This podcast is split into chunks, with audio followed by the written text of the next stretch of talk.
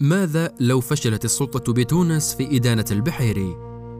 كثير من الذين يدافعون عن نائب رئيس حركة النهضة نور الدين البحيري يختلفون معه جذريا ويحملونه شخصيا جزءا من مسؤولية فشل الانتقال الديمقراطي ضمن خلافهم مع الحركة التي ينتمي إليها فالقاضي المتقاعد أحمد صواب اتهم البحيري بارتكاب مجزرة في حق القضاة عندما كان وزيرا للعدل. لكن في الآن نفسه وصف قرار وضعه تحت الإقامة الجبرية بأنه أمر فاشل لدولة الاستبداد. أما أحمد نجيب الشابي الذي انتقل مع عدد من السياسيين والنشطاء إلى مدينة بنزرت حيث يرقد البحيري وحاول أن يقنع رجال الأمن بالسماح لهم بالدخول للإطمئنان على أوضاعه لكن تم منعه. فقد كان ولا يزال يعتبر أن حركة النهضة بعد الثورة هي خصمه السياسي الأول.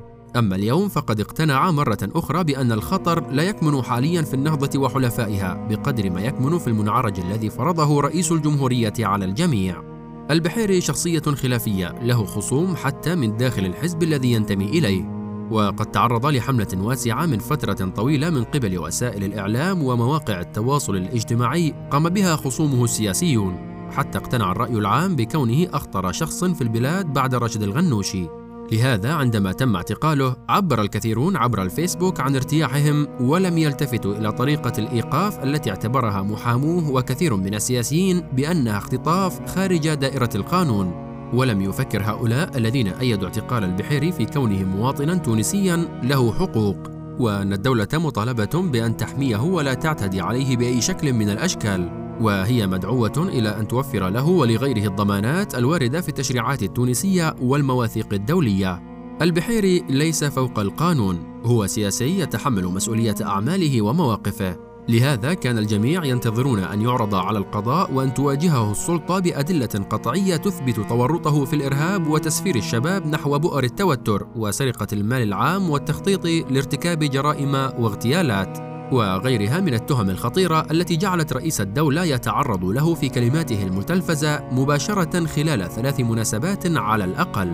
لكن لم يحدث أي شيء من ذلك، حيث كانت المفاجأة أن ما جاء على لسان وزير الداخلية لم يكن في مستوى الانتظارات، لتدخل القضية بسبب ذلك في متاهات متعددة وتخلف وراءها أسئلة كثيرة قد تبقى معلقة دون جواب.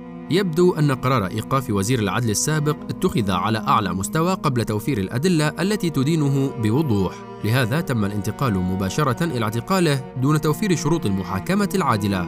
والدليل على ذلك ما جاء على لسان رئيس جمعية القضاء التونسيين من أن رئاسة الجمهورية اتصلت من البداية بوكيل الجمهورية بالمحكمة الابتدائية وبزميله في محكمة ولاية بنزرت حيث يحتجز حالياً. وطلبت منهما تباعا إصدار بطاقة إيداع بالسجن لكنهما رفضا الاستجابة لذلك الطلب بسبب عدم توفر الأدلة الكافية. عندما يتطوع البعض من مشارب متعددة للدفاع عن خصم اللدود فهذا يعني أن الذين يديرون السلطة قد أخطأوا الطريق والوسيلة وأن ذلك الخطأ يمكن أن ينعكس سلبا على صورة النظام ومصداقيته.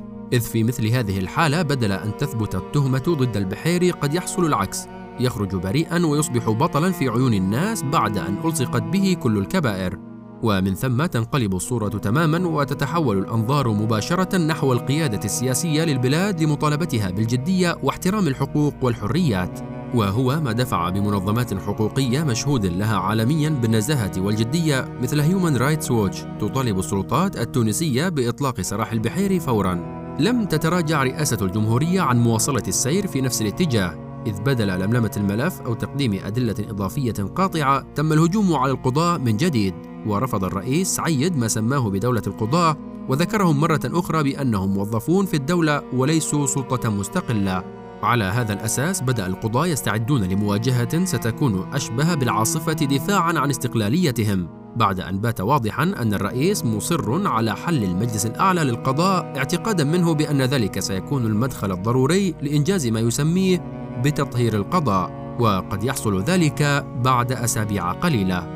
ما حصل للبحيري قد يتكرر مع رئيس حركة النهضة رشد الغنوشي الذي وجهت له دعوة للتحقيق معه بتهمة راجت مؤخرا تتعلق بثروته التي قيل بكونها في حدود 2700 مليار من المليمات.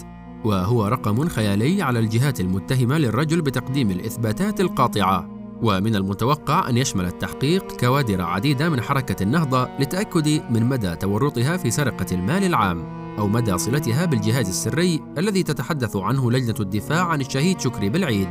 هذا يعني أن إيقاف البحيري ليس سوى مقدمة لسلسلة من الإيقافات والإجراءات الأخرى التي سيصدرها الرئيس سعيد خلال هذه السنة بهدف تحجيم خصومه السياسيين. وإعادة ترتيب الوضع الداخلي الذي سيسمح له بالانفراد بالحكم والتسيير.